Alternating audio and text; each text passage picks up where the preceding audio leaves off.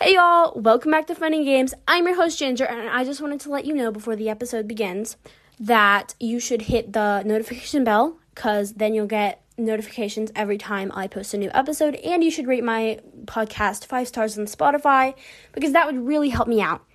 Anyways, hope you enjoyed this episode. Hey y'all, I want to get to know y'all a little more.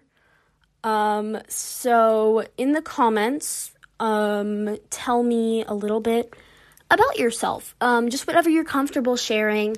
You could tell me your favorite things, your favorite colors, your sexuality, your gender. Um, you could tell me your pronouns. Um, you know, whatever you're comfortable with, um, what you like to do, um, what's your what your music, what you like to listen to and stuff, like what kind of music. Um, yeah, just tell me what you like to do and yeah.